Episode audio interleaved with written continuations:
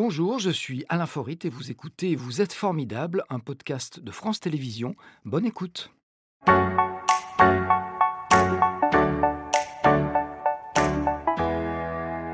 C'est la dernière de la saison, c'est ma dernière aussi, après 30 années de bons et loyaux services et près de, ou plus de 3800 émissions, on n'a pas calculé exactement.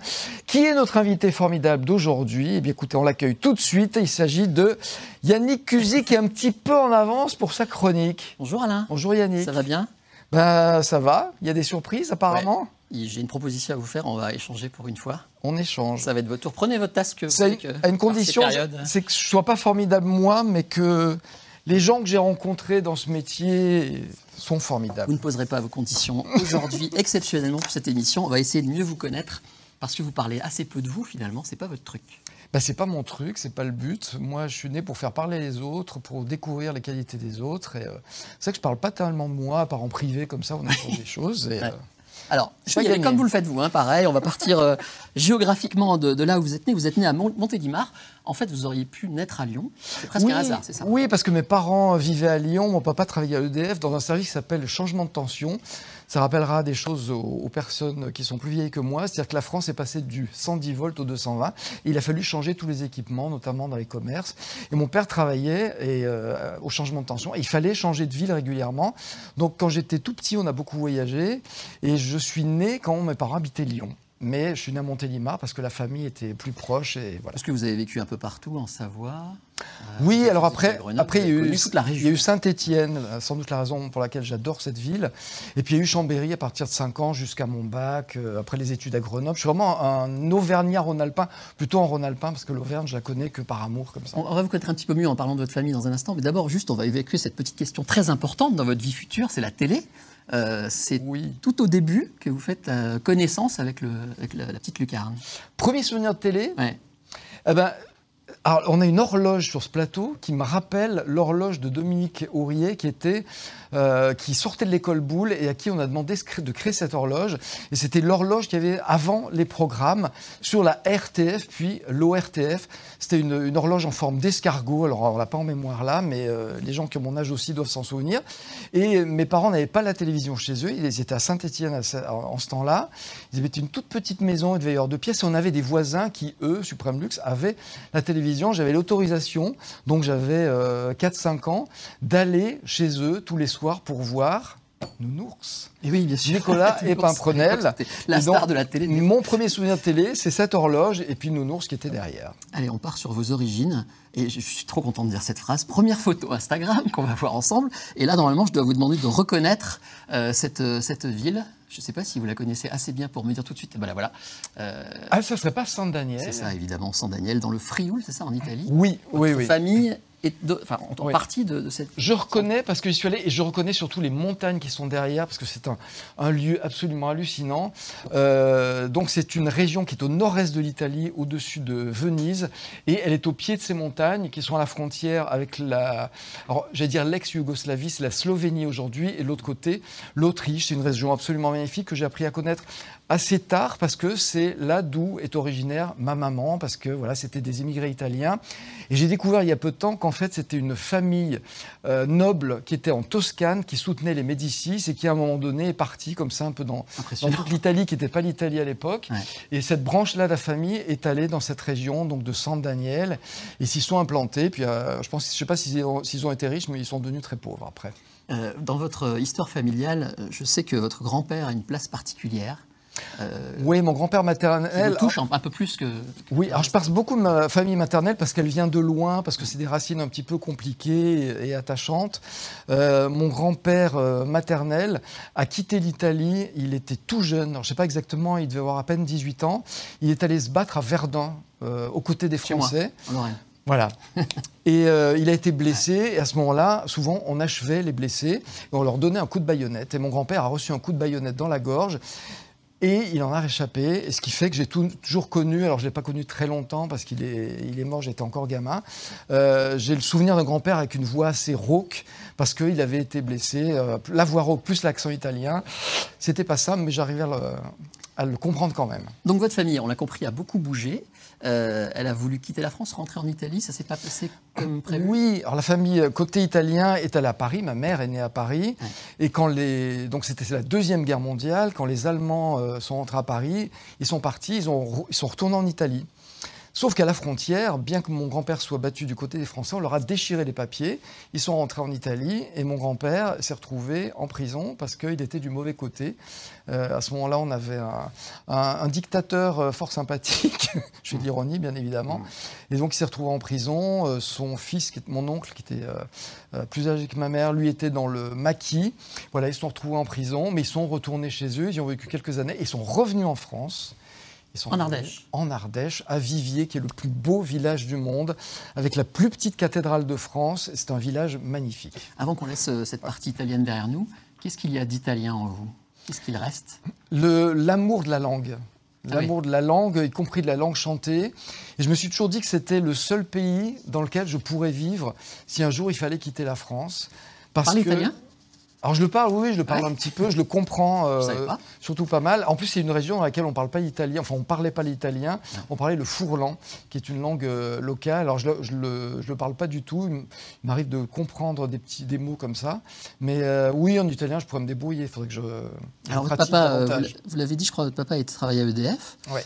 Votre famille est une famille d'industrieux de la soie, c'est ça ? Alors c'est ce que me disaient mes grandes-tantes, quand elles parlaient des ancêtres, c'était des industrieux de la soie, je pense qu'ils avaient des magnanes, puisque c'était en Ardèche, mais après ils ont, voilà, comme beaucoup, on a tous des racines dans l'agriculture ou voilà, dans la nature. Et ensuite, je crois, j'avais un arrière-grand-père qui a dû être chef de train. Alors c'était la noblesse de ce qui n'était pas la SNCF à l'époque. J'ai un grand-père qui a travaillé à la Compagnie Nationale du Rhône et qui suivait la construction des barrages de la région et qui habitait, ça m'a marqué parce que j'avais fait un reportage dessus, qui habitait ce qu'on appelait les cités. En fait, c'était des cités qui étaient construites à côté de chaque barrage pour les ouvriers. Donc, c'était construit en préfabriqué et ça existe encore aujourd'hui. Tout à fait. Les gens les ont rachetés. Alors, et votre maman, elle, était couturière et comme vous étiez fils unique, elle s'occupait d'Alain. Oui, elle a laissé son métier de côté pour s'occuper de moi. Puis quand j'étais assez grand, elle est retournée travailler. Mais ça faisait partie de ces mamans qui se consacraient à leurs enfants et à leur enfant en l'occurrence, parce que j'étais fils unique. Mais je précise, j'ai pas été gâté pourri, comme on dit. Ma mère avait une certaine autorité. Elle l'a encore. Vous avez été élevé à la dure ? Je ne sais pas si on peut dire à la dure, mais de façon sévère. Oui, j'ai jamais eu d'argent de poche. On m'a vite fait comprendre la valeur de l'argent, la valeur du travail, l'obéissance. Ça, je ne sais pas si c'est une bonne chose, parce que moi, j'ai toujours trop obéi tout au long de ma vie. Et j'ai découvert que c'était... Finalement, les gens en abusaient. Mais bon, on ne se refait pas. On va arrêter sur le côté privé, mais... Puisqu'on parle de votre maman, vous l'avez toujours, et elle compte beaucoup, on peut le dire. Oui, bah j'ai plus qu'elle. Enfin, j'ai donc une tante que j'aime beaucoup, mais en famille directe, j'ai plus qu'elle. Je les ai vus tous disparaître les uns après les autres. Et ma maman, bon, elle vit à hier. Je l'embrasse parce qu'elle regarde tous les matins l'émission. Ouais. Et voilà, vous parlez souvent d'elle, on le sait, nous, au bureau, et on sait que ça compte. Et voilà, elle est importante. Dès qu'on est ensemble, on s'engueule, mais tout va bien. Alors, allons vers votre vie professionnelle. À 23 ans, vous arrivez à Lyon. Là, vos études vous amènent à faire une maîtrise, je voulais dire. Vous bossez dans une boîte de production, premier job. Et là, vous rencontrez quelqu'un qui va marquer un virage. On va voir... on dit la photo Instagram, hein, c'est en tout cas une photo. Oui, ça, c'est Janine Paloulian. Vous l'avez reconnue tout de suite. Oui, parce que ça faisait longtemps que je ne l'avais pas vue. C'était ma prof, qui est une journaliste qui a longtemps travaillé au Progrès, elle était spécialiste des questions religieuses. Et donc, elle m'a donné des cours à la fac, puisque je faisais une licence et maîtrise d'information et communication. Et on s'est toujours titillé, je l'embêtais. Et un jour, je la croise dans un salon, je recherchais du travail. On se croise, et je pense qu'elle m'aimait bien, et elle m'a donné un conseil. Elle m'a dit, appelez Régis Néret, qui est une personnalité connue à Lyon, qui était le président du patrimoine Rhône-Alpin, qui avait une entreprise de presse. Elle me dit, appelez-le, il recherche un jeune journaliste, n'hésitez pas, ne traînez pas. Je l'ai fait, et c'était mon premier travail. Merci Janine, je lui dois plein de choses. Est-ce que vous vouliez être journaliste ? Non. C'est un hasard, c'est un accident ? Oui, complètement. C'est vrai ? Complètement. Moi, quand j'étais gamin, je voulais être architecte. Il fallait être très bon en maths, donc je n'ai pas suivi. Après, je voulais faire des films, je voulais être réalisateur. C'était pareil, c'était à Paris. Pour moi, c'était trop difficile. Et j'ai emprunté des voies détournées. Et finalement, je me suis arrêté en cours de route. Et j'ai eu cette opportunité, journaliste, pourquoi pas. Et puis je suis parti comme ça. Heureusement pour nous. Dans cette aventure. On arrive en 89. Où vous êtes dans une télévision locale. Alors, ceux qui ne sont pas lyonnais ne la connaissent pas forcément, bien qu'elle a fait parler d'elle. Télé Lyon Métropole. TLM, ouais, Télé Lyon Métropole, qui a disparu il n'y a pas si longtemps, finalement, il y a quelques années. Oui, elle a été rachetée par une autre télé dont je n'ai pas envie de prononcer le nom. En tout cas, vous tombez sur un patron qui décide de vous garder pour l'été, et on va voir le visage de ce patron, qui est un grand monsieur des médias. Ah, Jérôme Bellet, oui, c'est un grand monsieur des médias. C'est pas n'importe qui, il a été patron d'Europe. C'est le créateur de France Info. Oui, créateur de France Info. Voilà, qui est un grand monsieur, oui, qui... Ah oui, radio à l'époque. Donc voilà, qui est un grand professionnel, avec qui on a appris plein de choses, même s'il n'était pas omniprésent. Mais voilà, c'était un grand monsieur. Et moi, je suis arrivé avec les anciens patrons. Jérôme Bellet, je l'ai compris après, voulait garder, parce qu'il s'était débarrassé d'un certain nombre certains membres du personnel. Et il voulait garder certaines personnes pour faire fonctionner la boîte l'été.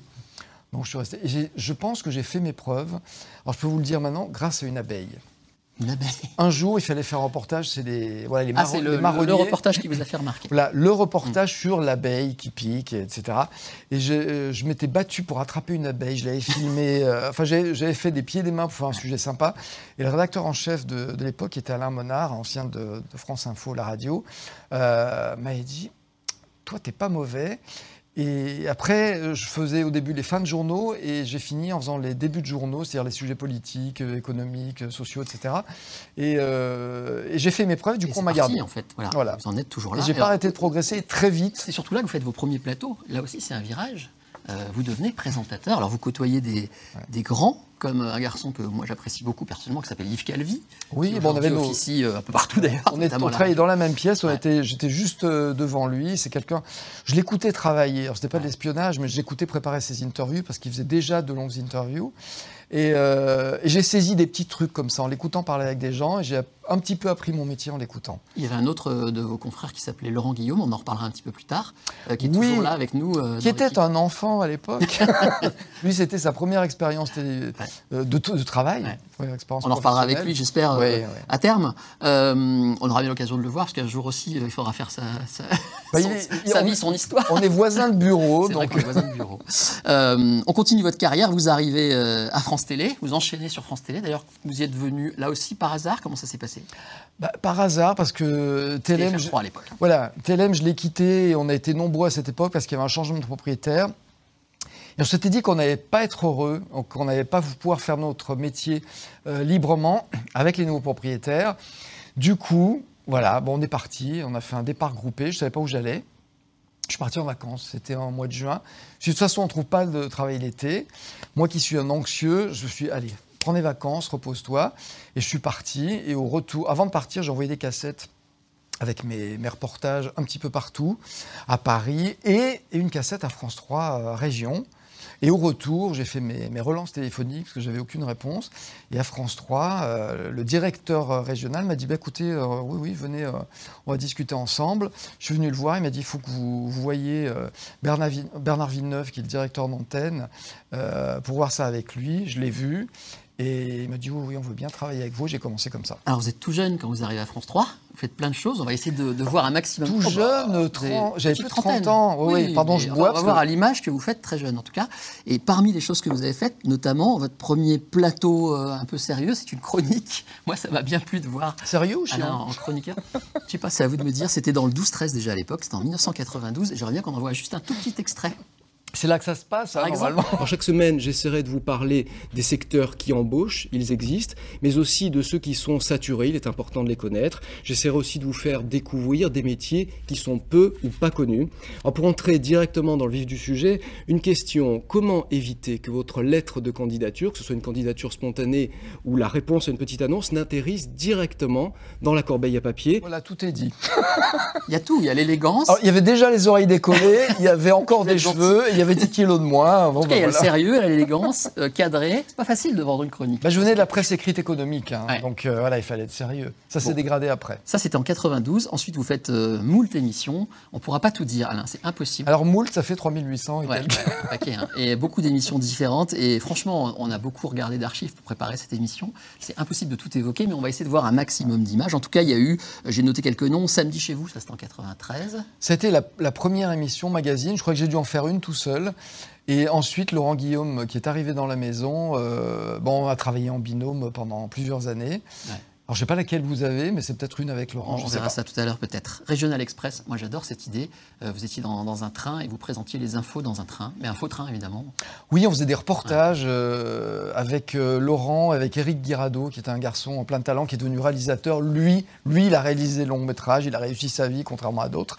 Et alors, les émissions cinéma aussi, ça, vous adorez ça, c'est vrai. Je ne pourrais pas vous laisser commenter tout parce qu'on n'arrivera pas au bout. Non. Et vous avez aussi beaucoup de matinales. Un petit mot quand même sur l'émission cinéma, ça vous tenait beaucoup. L'émission cinéma, ça a été 10 ans. C'était avec Luc Hernandez, qui a un talent fou, qui était un critique, qui pouvait être assez acerbe. Ça a été 10 ans de bonheur extraordinaire. C'était un énorme succès d'audience aussi.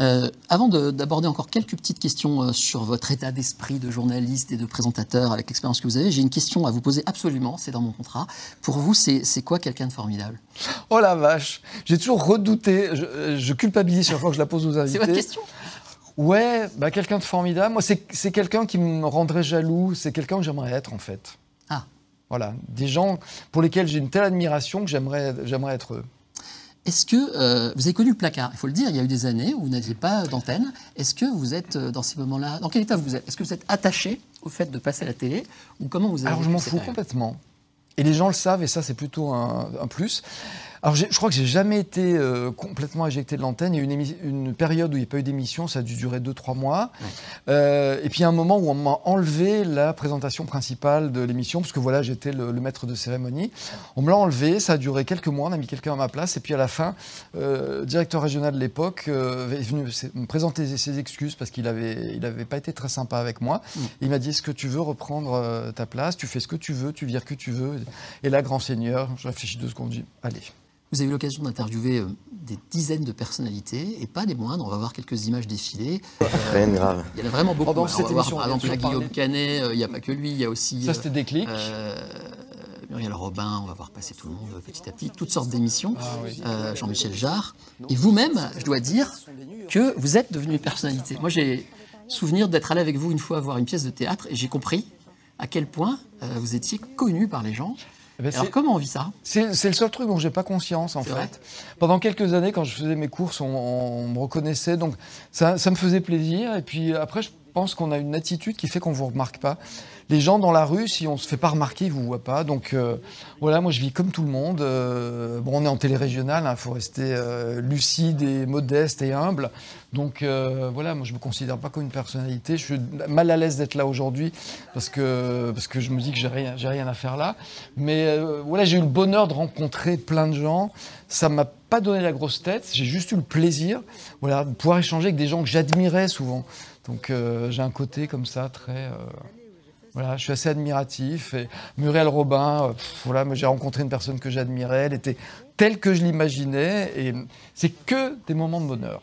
Ah, Pascal Obispo. Pascal Obispo aussi. Oui, j'ai reçu 2 fois, je crois. Alors, le fait de vous voir interviewer des gens et des personnalités comme ça me dit que c'est le moment d'écouter la question formidable. Et comme dirait l'autre, vous n'allez pas y échapper. C'est votre formule. J'avais oublié qu'il y avait ce truc. Alain, depuis 30 ans, vous avez interrogé des milliers de personnes. Y a-t-il, si vous vous en souvenez, une question formidable que vous avez regretté d'avoir posée ? Comme j'ai une mémoire de poisson rouge, non. Je le savais. Hein. Je sais que vous avez du mal à sortir des anecdotes. Non, parce que tellement de choses. Moi, je vis les trucs, j'emmagasine pas pour m'en servir plus tard.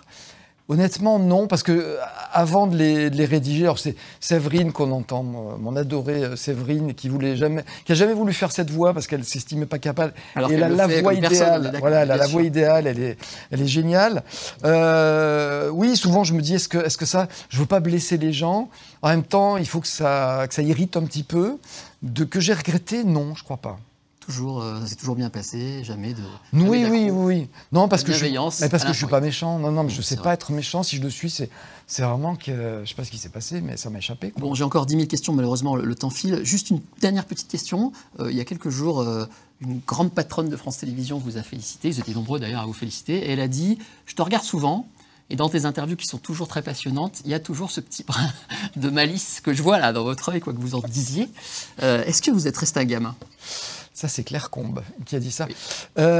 Oui. Ah ouais, moi, j'ai 12 ans et demi dans ma tête. Ça n'empêche pas d'être rigoureux, sérieux, de faire mon travail avec vraiment de la rigueur, même si on peut se tromper à un moment donné. Mais je suis un vrai gamin.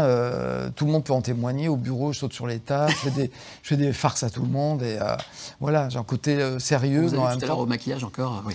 Oui, ça peut partir très vite. Je suis un déconneur parce que la vie, si on rit pas, je vois pas quel intérêt. Donc, faut rire tout le temps, faut dédramatiser, ça n'empêche pas d'être sérieux quand il faut. C'était Vous êtes formidables, un podcast de France Télévisions. S'il vous a plu, n'hésitez pas à vous abonner. Vous pouvez également retrouver les replays de l'émission en vidéo sur France.tv.